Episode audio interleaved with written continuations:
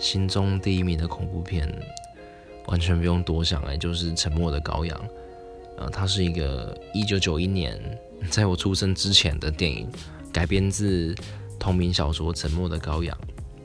那么它非常厉害的一点是，它是影史上面唯三获得了奥斯卡五大奖项，同时获得五大奖项的一部作品，总共才三部，它就是其中一部。